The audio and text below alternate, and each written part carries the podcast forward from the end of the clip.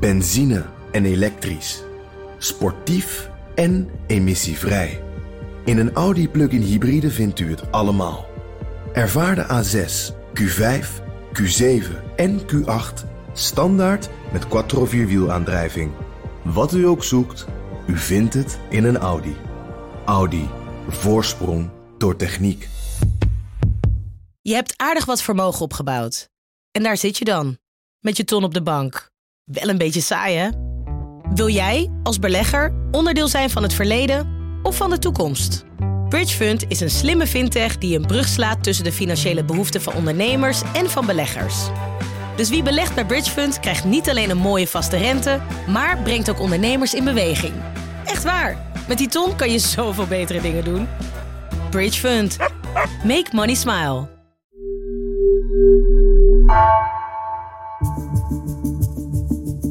Vanaf de redactie van NRC het verhaal van vandaag. Mijn naam is Floor Boon.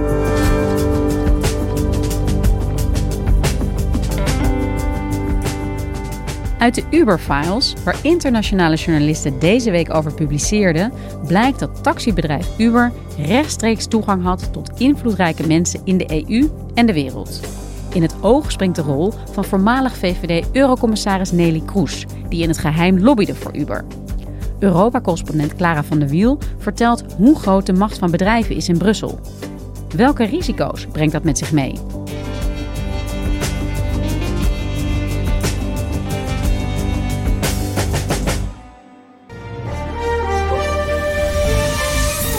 Goedenavond. Ze worden wel de Uber-files genoemd. Internal documents obtained by The Guardian and shared with an independent panel of journalists ha revelado cómo Uber ha presionado a varios gobiernos. A deep dive into how Uber flouted the law.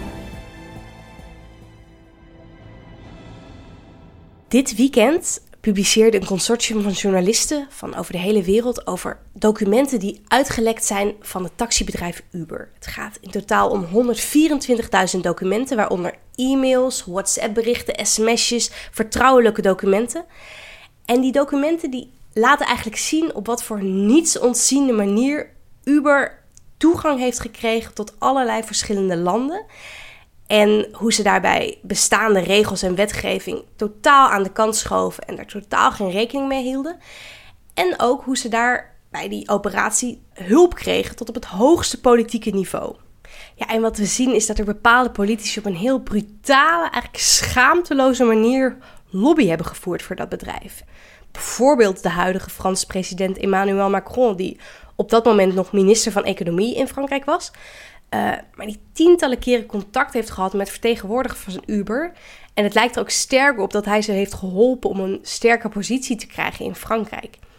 En een van de personen die wel een heel pikante rol speelt in de documenten, dat is de Nederlandse Nelly Kroes. Zo ontdekte het financieel dagblad Trouw en Investigo. Goedenavond. Een oud-eurocommissaris die in het geheim lobbyt voor een miljardenbedrijf. Nelly Kroes, ook VVD-prominent, deed het voor toen nog taxiplatform Uber.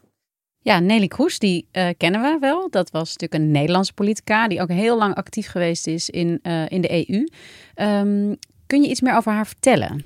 Ja, Nelly Kroes is inderdaad een hele bekende politica in, in Nederland. Uh, echt een van de VVD-kopstukken kun je haar wel noemen. Ze is minister geweest, staatssecretaris geweest. En vanaf 2004 was zij namens Nederland uh, eurocommissaris in Brussel. De eerste vijf jaar op het belangrijke dossier mededinging. Dat is een van de topposities in de Europese Commissie.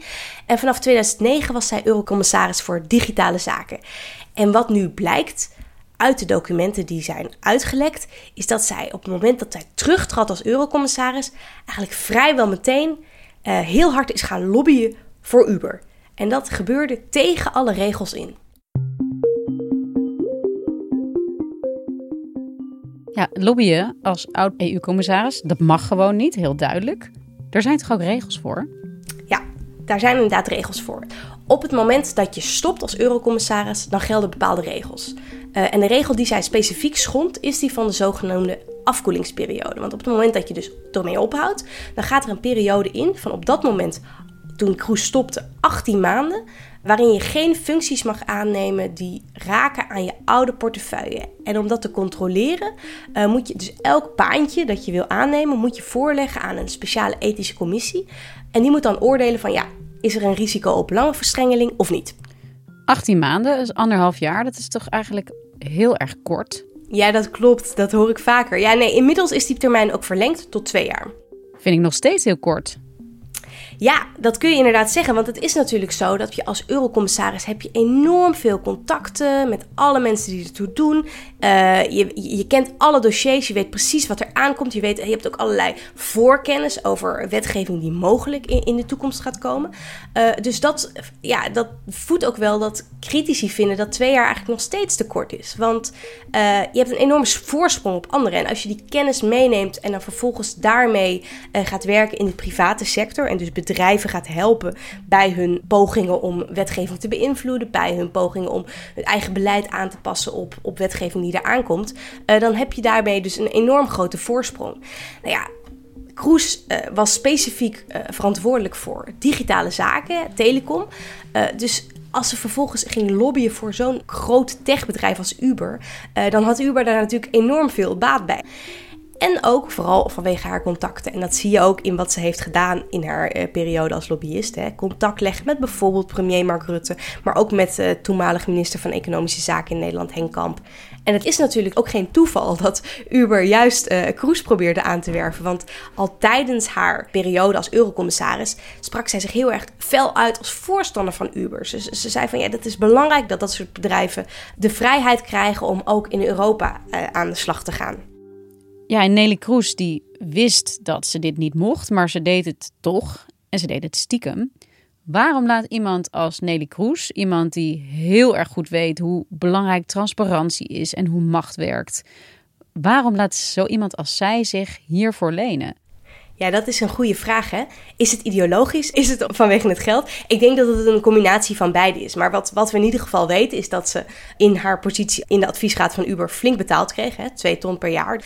En we weten dat zij ook als eurocommissaris een grote voorstander was, zoals ik al zei, van Uber. Nou ja, op het moment dat zij weg is gegaan als eurocommissaris, heeft zij uh, haar baantje, wat ze wilde aannemen bij Uber, heeft ze voorgelegd aan die ethische commissie.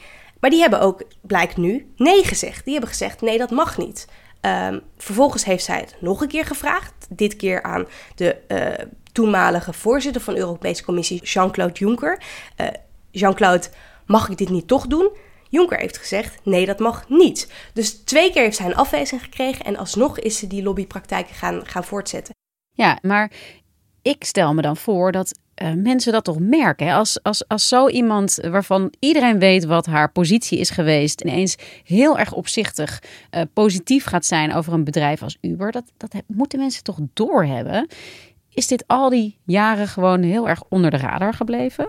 Ja, het is niet echt onder de radar gebleven, want wat ik al zei, hè, het was duidelijk. Ze tweeten er zelfs over hè, dat, dat Uber zo'n uh, zo'n goed bedrijf was en dat, er, dat de regels soepeler moesten worden. Dat is juist het pijnlijke aan deze hele rel, dat het eigenlijk in, in het volle licht gebeurde. Uh, maar dat toch niemand dat eigenlijk als een probleem zag, kennelijk. Hè? Ik bedoel, zij benaderde haar oud-collega, zij benaderde allerlei politici die ze kenden.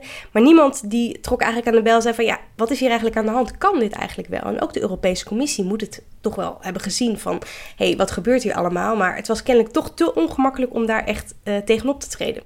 En nu, hè, nu is dit naar buiten gekomen. Heeft dit nu nog enige gevolgen voor Nelly Kroes? Dat zou kunnen. Een groep Europarlementariërs heeft inmiddels ook een formele klacht ingediend over deze gang van zaken. Nou, in het uiterste geval kan de Europese Commissie Kroes voor het Europees Hof van Justitie uh, dagen. En dan kan er ook uiteindelijk een financiële sanctie uh, aan worden verbonden. Bijvoorbeeld het stopzetten van haar pensioen, deels of volledig. Ja, dus misschien een financiële sanctie, maar goed, uh, ja, aan, aan, aan die reputatieschade, ook voor de hele besluitvormingsmachine van de Europese Commissie, daar zal niks meer aan te doen. Nee, en, en vooral ook omdat, nou ja, dit is dan weer een nieuw schandaal, maar het is niet bepaald het eerste schandaal uh, wat hier in Brussel is ontstaan over oud-eurocommissaris of oud topambtenaren die uh, na hun vertrek uh, gaan werken voor de bedrijven waar ze tot voor kort beleid voor hebben gemaakt. Hè. Een van de bekendste voorbeelden is José Manuel Barroso. Dat was de uh, voorzitter van de Europese Commissie, waarin ook Kroes zat. nou ja, hij is op hetzelfde moment vertrokken als Nelly Kroes. en hij heeft gewacht tot zijn afkoelperiode voorbij was. En vervolgens is hij meteen daarna is hij, gaan werken voor Goldman Sachs. dat is een hele belangrijke investeringsbank. En die bank is ook omstreden, uh, want uh, ze hadden toch wel een, uh, een, pikante rol in de Griekse schuldencrisis. en juist die Griekse schuldencrisis speelde ook enorm tijdens Barroso's eigen termijn. Dus het feit dat hij daar meteen naar zijn afkoelperiode ging werken, nou, dat leidde tot enorm veel ophef. En dat schandaal is ook de reden geweest dat die afkoelperiode, zoals ik al zei, iets is opgerekt tot inmiddels twee jaar. Ja, dus wat er nu duidelijk wordt, hè, wat de Kroes heeft gedaan, zij is niet de eerste die dit doet, ze is ook niet de enige. Wordt die afkoelperiode, zoals jij dat noemde, wordt die niet gehandhaafd? Ja, hier wijs je echt op het allerpijnlijkste punt van het allemaal. Want het blijkt toch wel, ja, Kroes heeft nu dan echt heel erg onbeschoft eigenlijk die regels geschonden.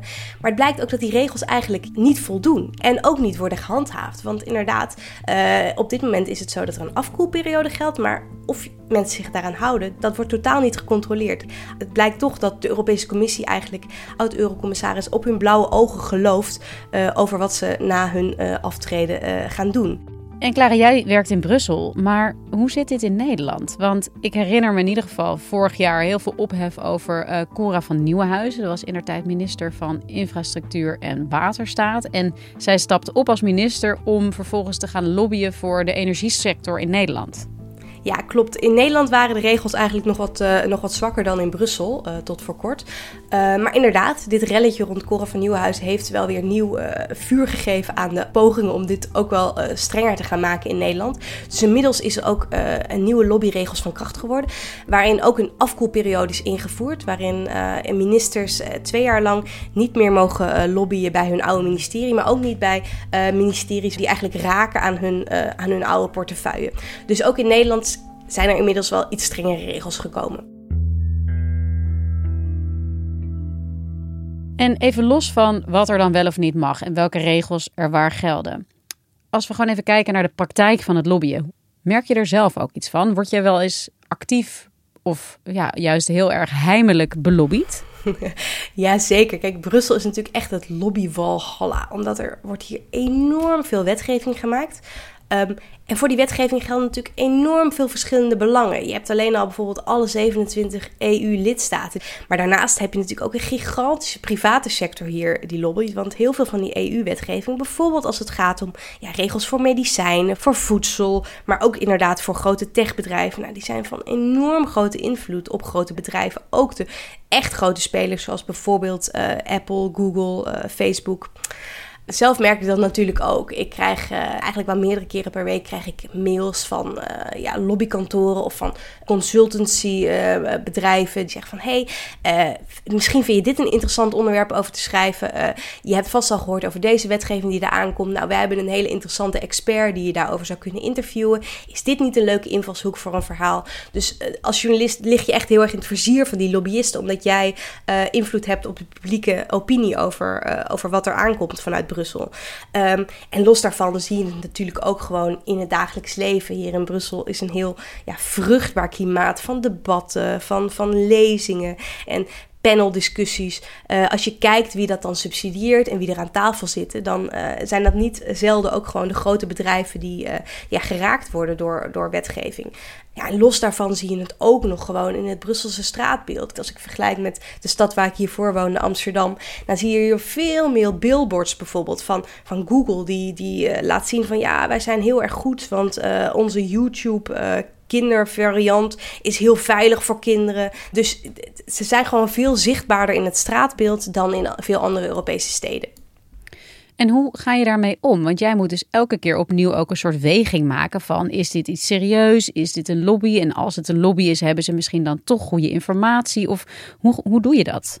Ja, dat is soms niet altijd even makkelijk, want Europese wetgeving is ingewikkeld. Dus uh, je kunt als correspondent kun je nooit over alles, precies alles weten. Dus je moet ook gebruik maken van deskundigen, van uh, gepubliceerde rapporten die dingen verhelderen. Uh, maar je moet dus wel heel kritisch zijn eigenlijk op het kijken van, hé, hey, waar komt dit eigenlijk vandaan? Ja, en dat brengt ons misschien ook wel bij eh, de kern van dit verhaal. Hè? De invloed die dit soort lobby's hebben. Uh, de invloed die grote bedrijven ook kunnen kopen. Doordat zij uh, invloedrijke lobbyisten kunnen betalen. Um, hoe kijk je daar nou eigenlijk tegenaan? Jij werkt inmiddels een paar jaar in Brussel. Hè? Je, je, je ziet het allemaal gebeuren. Hoe wenselijk of juist onwenselijk is het dat dit allemaal plaatsvindt? En hoe transparant is het eigenlijk? Ik denk dat dat laatste wat je zegt, transparant, dat dat eigenlijk de crux is. Want dat er gelobbyd wordt in Brussel, dat is effect of life. Dat gaat niet veranderen en dat is ook niet per se erg. Want wat ik al zei, Brussel is een, een grote soep van belangen die allemaal moeten worden afgewogen. En ook de belangen van bedrijven doen er natuurlijk toe.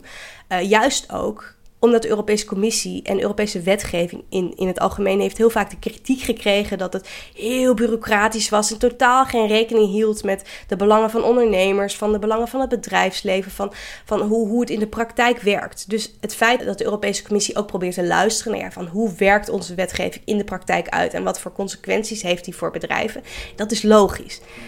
Maar die transparantie, daar gaat het natuurlijk uiteindelijk om. We willen weten van wie heeft er invloed gehad op wetgeving. Op welke manier beïnvloeden grote techbedrijven uh, de Europese Commissie en het Europees Parlement. En uh, ja, met welke schaal gebeurt dat? En ook wel, er gaat gewoon enorm veel geld in om. Hè? Ik bedoel, het afgelopen jaar uh, spendeerden de grote techbedrijven in Brussel 97 miljoen euro aan het belobbyen in aanloop naar die nieuwe wetgeving. Dat is natuurlijk gigantisch veel geld. En alleen al dat laat zien van ja, het doet ertoe. Hè? Ze zouden niet zoveel geld uitgeven als ze niet de indruk zouden hebben dat ze die wetgeving zouden kunnen beïnvloeden. Nou, jij en ik, Floor, hebben dat geld niet. Hè? Terwijl wat wij vinden, doet er ook toe. Uh, dus het feit dat daar een enorme disbalans in zit, ik denk dat daar ook wel het problematische zit met die grote lobby. Ja, want zo kom je ook bij de risico's die het dus met zich meebrengt. Wat zijn die grootste risico's, denk jij? Nou, die risico's zijn dat, er, dat de belangen van dat soort grote, hele rijke bedrijven uiteindelijk zwaarder beginnen te wegen dan het publieke belang. Terwijl wat hier in Brussel moet gebeuren is toch, er moet wetgeving gemaakt die het publieke de belang dient. Hè? Die uiteindelijk ook aan democratische controle kan worden getoetst en die uiteindelijk het beste is voor uh, zoveel mogelijk Europeanen. Uh, nee, als ik bijvoorbeeld kijk naar die belangrijke tech-wetgeving die de afgelopen periode is aangenomen. Aanvankelijk was er sprake van om ook uh, een verbod in die wetgeving op te nemen op het gepersonaliseerde targeting van mensen op internet. Nou ja, dat herken je vast wel. Hè? Als je op Facebook zit, dan krijg je heel erg um, advertenties die heel persoonlijk op jou zijn gericht. Nou, ik heb onlangs een kind gekregen. Uh, en ik krijg nu natuurlijk alleen maar advertenties met luiers, met allerlei andere babytroep. Dus ze weten heel goed van, oh ja, daar uh, valt wat te halen.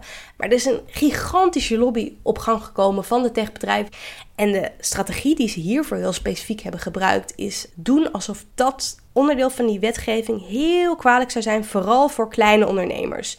Dus je kunt je misschien ook wel herinneren dat vorig jaar ook in grote kranten, waaronder ook NRC, allerlei advertenties verschenen van ja, een lokale wijnwinkel en van uh, allerlei andere kleine ondernemers die zeiden van hey, ik heb eigenlijk heel erg veel aan Facebook.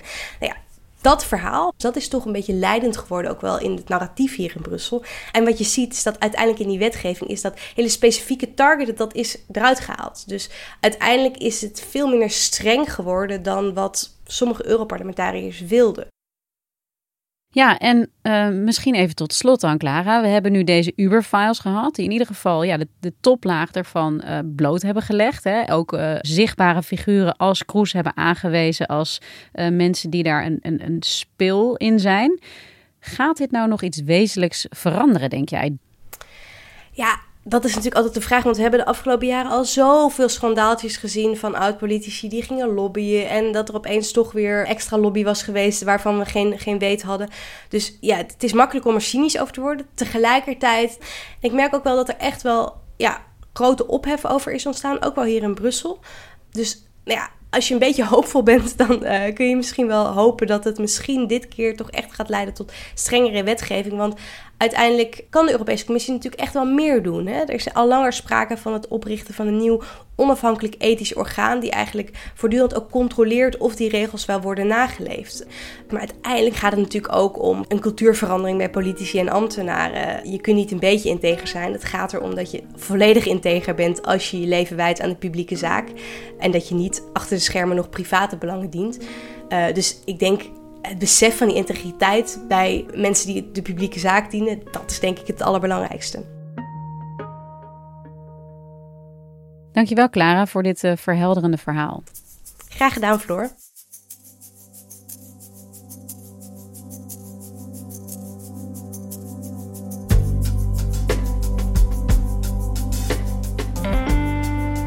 Je luisterde naar vandaag, een podcast van NRC.